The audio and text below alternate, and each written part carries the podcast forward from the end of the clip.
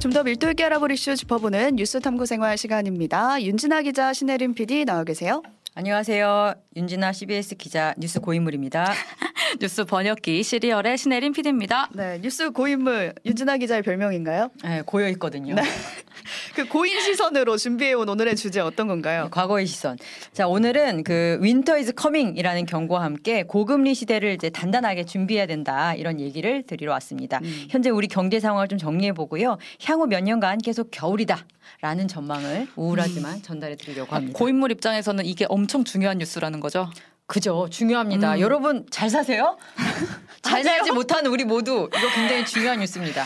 아, 그러니까 잘 사는 사람들은 뭐 걱정은 안 나쁘지 될것 않아요. 같아요. 잘 사는 사람 네. 나쁘지 않아요. 그러니까 이거 winter is coming이라는 게 뭔가 패션 브랜드에 뭐 음. 겨울 옷을 사세요. 약간 이런 느낌이면 좋겠다만 그게 아니라 미드 왕좌의 게임에서 나오는 얘기잖아요. 네. 이게 뭔가 겨울이 되면 세계에 대재앙이 도래할 것이다. 이런 경고인데 음. 지금 우리 상황이 그렇다 이런 뜻인가요? 맞습니다. 최근 주요 그 기- 국내외 겨- 기관들에서 한국 성장률 전망을 계속 낮췄다. 음. 그리고 가계 대출 늘어난다. 이런 얘기들은 저희 오뜨밀에서도 주기적으로 소식을 전해 드렸었죠. 근데 오늘 시점에서 또 뭐가 달라졌길래 뉴스 음. 탐구 생활에서 네. 또 들고 왔느냐 음. 이렇게 물으신다면 정부가 이제 공식적으로 아 뜨거 하면서 어제 당정대 고위 협의회라고 해서 이 당정 대가 뭐냐면 당 정부 대통령실 이렇게 셋이 같이 어 회의를 했어요. 음. 그래서 대출 추가 규제를 하겠다, 가계부채 막겠다 이런 내용들을 얘기하면서 현재 위기를 조금 더 공식화했기 때문에 제가 음. 들고 왔습니다. 어, 가계부채가 심각하다는 경고 아- 아까 말씀해주셨지만 저, 저희도 막 하고 계속 돼 음. 왔잖아요. 근데 안 그래도 심각했던 가계부채가 어떤 환경을 만나서 더 심각한 문제가 됐다 뭐 이렇게 봐야 될까요? 네, 어떤 심각한 문제가 네. 왔을까요? 그러니까 부채가 심했는데 네. 고금리 장기화 조건이 마련되면서 더 심각해졌다. 아. 큰일 났다. 이렇게 이해하시면 쉬울 것 같습니다. 지금 Winter is coming 도대체 이 winter는 어디서 왔냐를 음, 음. 따져보면 미국이에요. 음. 그러니까 미국발 고금리 장기화가 이제는 이제 미국발 고금리가 장기화 가능성이다 이런 뭐 뉴스 헤드라인 많이 보셨을 텐데 이게 새로운 표준으로 이제 자리 잡았다고 여기셔도 큰 문제가 없습니다. 음. 근데 미국이 고금리면 우리도, 우리도. 고금리입니다. 네. 음. 미국의 금리가 높으면 제가 저번에도 말씀을 드렸지만 우리나라 같은 뭐 신흥국 같은데 투자됐던 돈들이 어 금리 높은 미국으로 가야지 음. 그러면서 달러화로 표시되는 자산으로 내가 바꾸는 게 이익이잖아요. 그쵸. 돈이 없어서 우리는 그런 걸 못 해봤지만 이 투자하시는 분들은 다 어 이왕이면 달러화 표시된 음. 걸로 가야지 라면서 다 갈아탄단 말이에요. 어, 어차피 그렇구나. 뭐 원화로 벌어봤자 달러로 또 환전을 해야 되는 거니까. 그쵸. 근데 우리가 그런 걸 이제 금리 동조화 현상이라고 부르는데 네. 달러에 다 몰리면 달러 가치는 굉장히 높아지는데 반면에 원화 가치는 상대적으로 낮아지는 거잖아요. 맞아요. 그러면 그 원화로 수입을 하려면 또 수입 물가가 높아지는 거고 음. 그렇죠. 이런 상황에서 저는 그냥 순수하게 음. 미국이 금리 올리는 걸 좀 멈춰줬으면 어떨까. 우리 바이든에게 말해야 되나? 네네. 근데 이제 연준이라고 그래서 미국 중앙은행에서 그걸 하는데요. 지금 말씀하신 것 중에 왜 미국 좀 그만 올려라. 음. 그 최근 월스트리 저널 얘기를 소개해드리자면 거기 약간 상통하는데 한미 동맹이 강화됐지만 미국 고금리의 대표적인 희생양은 바로 한국이다 이런 표현이 나오더라고요. 한국이라고 했어요. 음. 딱 꼬집어 말했어요. 딱 꼬집었습니다. 어이고. 그러니까 최근 발표된 올해 3분기 미국 실질 총생산 GDP 성장률을 볼게요. 그러니까 왜 올리느냐에 대한 대답인데요. 시장 예상치를 상회했습니다. 잘 나가는 거예요. 음. 그러니까 전분기 대비 1.2% 성장한 거고 이게 얼마나 성장한 거길래?라고 물으신다면 우리는 이 기간에 0.6% 성장했어요. 음. 그러니까 느낌이 오죠. 얼마나 차이가 나는지. 미국도 고물가라고 물가를 잡는다고 우리처럼 계속 금리를 올려오긴 했거든요. 네, 그러니까 금리를 높이면 다른데 이제 돈을 잘 못 쓸 테니까 수요 자체가 줄고 그런 물가가 잡힐 거다라고 그렇죠. 해서 이제 음. 계속 올려놓은 거예요. 네네. 그래서 비교를 해보면 미국 금리는 지금 우리보다 한 2% 포인트 높단 말이에요. 음, 음. 우리가 지금 3.5%고. 맞아요. 음. 그러니까 물가를 잡는다고 금리를 높이면 경기가 침체될 수가 있거든요. 음. 원래는 왜냐하면 말씀하셨던 대로 돈을 묵, 는 거니까 음. 긴축하는 거니까. 그럼 금리가 높으면 기업이 투자받기도 어렵고 돈 빌리기도 어렵고 그러니까 경기가 침체되는 건데 어 아까 보니까 성장률이 괜찮은데? 침체 안 됐는데. 침체 안 됐는데? 그리고 제조업도 활기라서 제조업 고용 인구가 2008년 이후 미국 최고치라고 합니다. 어. 경기에 문제 없는데 없네. 이렇게 되는 거예요. 그러면 물가 잡는 데만 집중해야겠네. 아. 마음껏 금리를 올려야겠네. 올려야겠네. 음, 이렇게 되는 거예요. 그리고 그러면은 미 연준, 그러니까 지금 유튜브로 확인하실 수 있는데 제롬 파월 미 연방준비제도 의장입니다. 고금리 긴축 기조 유지라는 입장이 되게 완강해서 만약에 고금리를 이렇게 하다가 미국 경제가 좀 침체될 경우 어떻게 할 거냐? 음. 어? 좀 침체돼도 감수할게. 어 진짜요? 물가가 잡힐 때까지 이렇게 나오고 있어요. 이렇게 겁내지 않는 것 음. 미국 경제가 튼튼하기 때문이에요. 이런 걸 펀더멘탈이라고 하는데요. 교- 고통을 견딜 수 있다는 이런 방증이고 자신감이죠. 음. 그러면 미국은 언제까지 이 고통을 견딜 수 있을까? 언제까지 물가를 위해 그렇게 금리를 헌신할 수 있을까? 하느니 우리 한국은행 중앙은행이죠. 보고서를 통해서 미국의 물가 목표 2% 도달 시점이 어딘가? 그러니까 2%는 미국이 도달하고자 하는 물가 어, 수준이에요. 물가 상승률이에요. 음. 이 시점을 2026년으로 보았습니다. 멀었죠? 한참 남았어요. 그러니까 하- 한참 이제 우리나라 입장에서는 아 이거 금리가 음. 이제 내려올 것 같은데라는 음. 기대를 음. 원래 우리가 항상 미래를 예단, 예단할 때, 저희 뭐 준비할 때 음. 항상 플랜 B 얘기하고 음. 비관적으로 전망해야 더 많은 준비를 할 수 있고 이렇잖아요. 근데 미국 한국은행이 2026년으로 봤단 말이에요 오피셜로. 음. 그럼 우리는 어떻게 해야겠어요? 열심히 허리띠를 졸라매고 살아야겠죠. 그러니까 26년까지는 미국이 금리를 내릴 그 생각이 없다는 거잖아요. 그때까지 음. 물가가 안 잡힐 거라고 보는 음. 거예요. 음. 그 우리는 금, 미 금리를 따라갈 거고. 음. 네. 미국이 고금리여도 미국 경제는 잘 나가서 버틸 수 있다. 여기까지 이해를 했어요. 네. 그럼 이제 우리는 어떻게 되는 거냐? 어떻게 버틸 수 있는 거냐? 버틸 수 없는 거니까 제가 이러고 있는 거겠죠. 이게 바로 다가올 winter의 정체입니다. 겨울의 정체입니다. 음. 우리는 미국만큼 버티기가 쉽지 않아요. 아. 우리는 부채 규모가 크기 때문에 음. 고금리가 됐을 때 타격이 너무 큰 거예요. 아, 그래서 아까 Winter is coming이라는 게 부채와 지금 금리의 만남인 거구나. 그렇죠. 그 조건이 합쳐지면 우린 너무 힘들어진다. 그러니까요. 그러니까 빚진 가게들 음. 다들 음. 빚좀 있으시죠? 빚 없는 집이 있나요? 있습니다. 어, 있겠죠. 근데 우리는 우리 같이 빚진 가게 들 이자 네. 감당 어떻게 하지 이런 생각 들잖아요. 그리고 투자 받고 대출 받아서 사업하는 기업들 음. 돈 빌릴 수나 있을까? 당장 떠오르는 거는 역시 우리 지구 최고 규모의 가계 부채입니다. 우리 가계 부채 얼마나 심각한지 아 저번에 제가 설명해 또 주셨잖아요. 뉴스 탐구 생활에서 정리하기도 했는데 네. 지금 유화님이 젊은 층이 가계 부채가 많다 했는데 바로 우리 아닙니까 우리 얘기입니다. 주위에서 곡소리가 나는 중이거든요. 금리 상단이 지금 7% 돌파했다고 하잖아요. 음. 그러니까 아까 이제 정리해드린 부분 다시 좀만 말씀드리면 IMF 집계에 따르면 지난해 말 한국 가계부채 GDP 대비 108%. 스위스에 이어서 2위입니다. 세계 2위고. 근데 이거는 절대 수준인 거고 증가 속도도 봐야 되잖아요. IMF 집계 26개국 중에 우리나라가 최근 5년간 증가 속도가 제일 빠릅니다. 아 이게 빠르게 가요? 빠르게 가, 고 있어요. 이게 가- 이게 빠르게 간다. 지금 진짜. 사회생활하는 이, 음. 20대 30대들은 저금리 시대를 기억을 해요?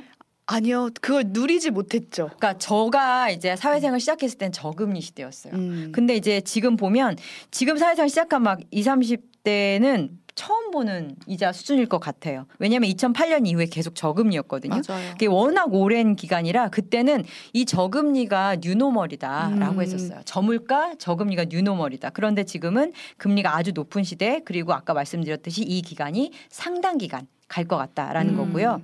만약 21년 전에 그 변동 금리로 장기 대출을 받은 사람의 경우에는 경우에 따라서 이자가 3배 이상 불어난 거예요. 그러니까요. 그러니까 돈을 갚았는데 이자 내는 수준은 더 늘거나 비슷해. 이게 음. 뭐야? 이렇게 되는 거예요. 아마 또 많이 경험자들 있으시죠? 댓글 보내주시고 물려받은 자산이 없으면 보통 회사원들은 음. 회사 다니면서 전세대출 받거나 주택담보대출 받아서 이제 거주 공간을 확보하는 거거든요. 맞아요. 근데 금리가 이렇게 올랐으니까 지금 역대급 이자를 감당하면서 회사 생활을 해야 되는 음. 2030이 지금 죽을 맛일 것 같아요. 아니 제가 고금리 시대를 어떻게 기억하냐면 응답하라 시리즈로 기억을 해요. 어. 그때 막 뭐 통장에 돈문을 넣어놓기만 하면은 금리가 엄청 올, 해가지고 막 이자가 많이 붙는다고. 근데 그때는 가 계부채가 없었던 시절일 거라는 거 아니에요. 가계부채도 없고 집값도 지금 같지 않은 시대였죠. 근데 어. 이 상황 너무 억울합니다. 29일에 그 4대 은행 가계 대출 금리 하단 한달 제일 낮은 부분 한 달새 0.09에서 0.46% 포인트 뛰었어요.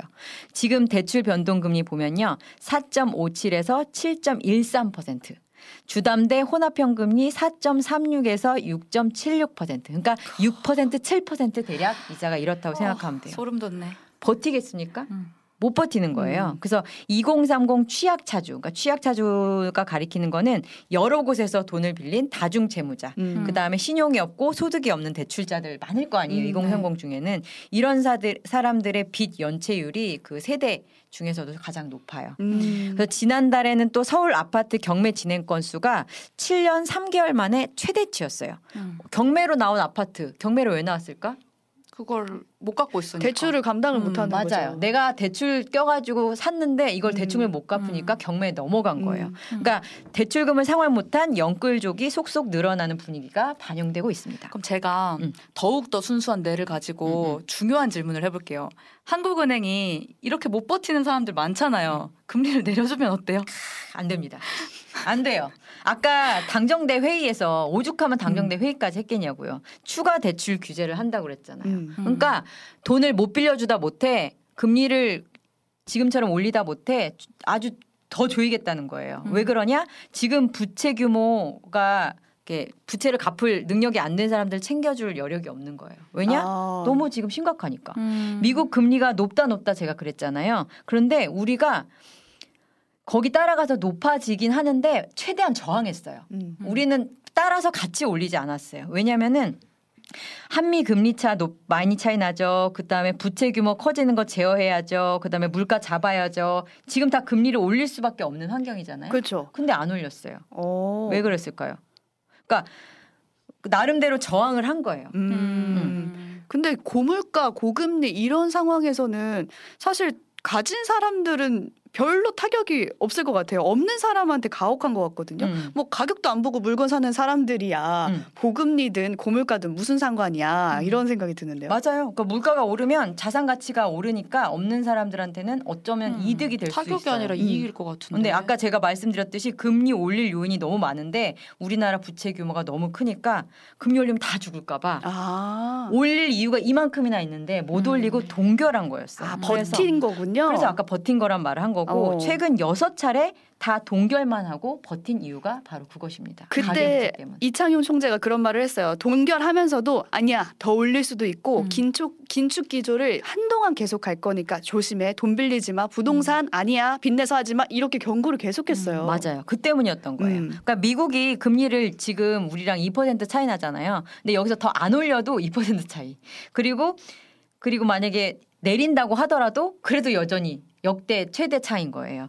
그리고 우리 정책 금리까지 그러니까 내려가는 데는 시간이 한참 걸린다는 거예요. 음. 미국 내려와야 되고 어, 우리는 올려야 되고 그래야 맞춰지니까. 아 근데 이제 못 버티는 사람이 나가 떨어지는 걸 그냥 보고만 있어야 되나? 이게 음. 웃긴 게 정부가 가계 대출을 규제한다고 해- 하는 지금 하고 있는데 얼마 전까지는 대출 상품 내주겠다, 뭐 음. 집 사라, 뭐 이런 얘기를 했단 말이에요. 얼마 음. 전까지 음, 음. 이런 상황이 벌어질 것 같았으면 하는 도 계속 그렇게 해왔듯이 경고를 정부도 세게 하고 그랬어야 되는 거 아닌가?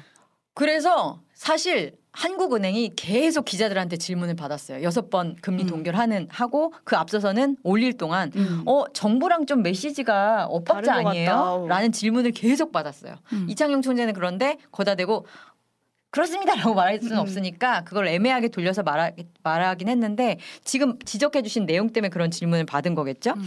정부가 특례 보금자리론, 전세 보증금 반환 대출의 총부채 원리금 상환 비율, 그러니까 DSR 많이 들어보셨죠? 이 적용 제외, 그 다음에 50년 만기 주택담보대출 허용 이런 것들이 나타낸 게 뭐냐면은 여러 이런 프로그램들을 통해서 대출을 쉽게 해줬어요. 해주겠다. 한마디로 대출을 쉽게 한다. 음. 그리고 전매 제한 같은 그런 부동산 규제도 완화했어요. 그러니까 또 하느니 이제 올해만 아까 동결 여섯 번 했지만 금리를 2% 올렸거든요. 음. 음. 그런데 금감원 같은 데서 은행에 금리 인하해.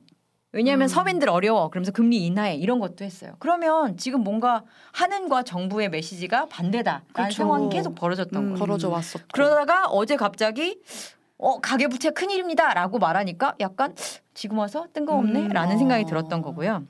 왜 큰 뉴스라고 말하는지 이해를 이제 했어요. 그러니까요. 그러니까 음. 약간 지금 와서 약간 네. 이런 생각이 드는 거고 제가 만나는 그 애널리스트 중에 이런 얘기를 하더라고요. 그 하느니 기준금리 쭉쭉 올리는데 정부가 이런 식으로 대출을 쉽게 그러니까 음. 우회한다는 표현을 쓰던데 어, 대, 대출을 쉽게 하는 우회로를 만들어서 1% 이상 금리를 낮춘 효과가 있었다. 그러니까 음. 하느니 2% 올린 뭐에 정부가 1% 낮추셨는데 아, 사실상 아. 그런 어. 효과가 있었다. 그런 지적도 나오는 거예요. 그러니까 대출을 보다 쉽게 싸게 해달 해달라 좀 금리 싸게 해달라라는 요구는 당연히 있죠. 음. 그리고 부동산도 규제 완화시켜달라라는 음. 정부가 바뀌었으니까 그런 요구도 있고. 근데 이런 걸 다 들어주는 게 정부 입장에선 욕 먹을 데가 없는 거예요. 음. 그렇죠. 하지만 뒷일은 생각 안 한 거죠. 이제 감당이 안 되는 거죠. 뒷일 뭐냐? 가계부채 폭증 그리고 고금리 환경을 만나서 이 난리가 음. 난 거예요. 음, 그러니까 정부가 고금리 경고 없이 이제 대출을 방관하다가 이제 와서 대출을 한다니까 지금 제일 부러운 사람은 빚이 없는 사람이에요. 음. 예금 없는 사람, 아, 어. 예금 많은 사람 더 나가서 너무 좋죠. 너무 예금까지. 있으면. 아이고 그러니까 부럽다.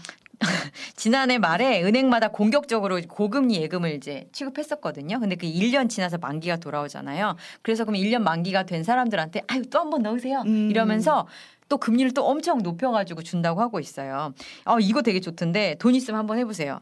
그 단기 상품이라고 하는데 카뱅, 카카오뱅크 31일간 매일 돈을 부으면 음. 연 8% 주는 한 달 적금 나왔어요. 괜찮죠? 오, 괜찮네. 음. 8%. 그러니까 누구는 네. 7% 이자 내야 할 때 8% 이자를 받는 거예요. 음. 그럼 단기 상품은 왜 유도를 할까요?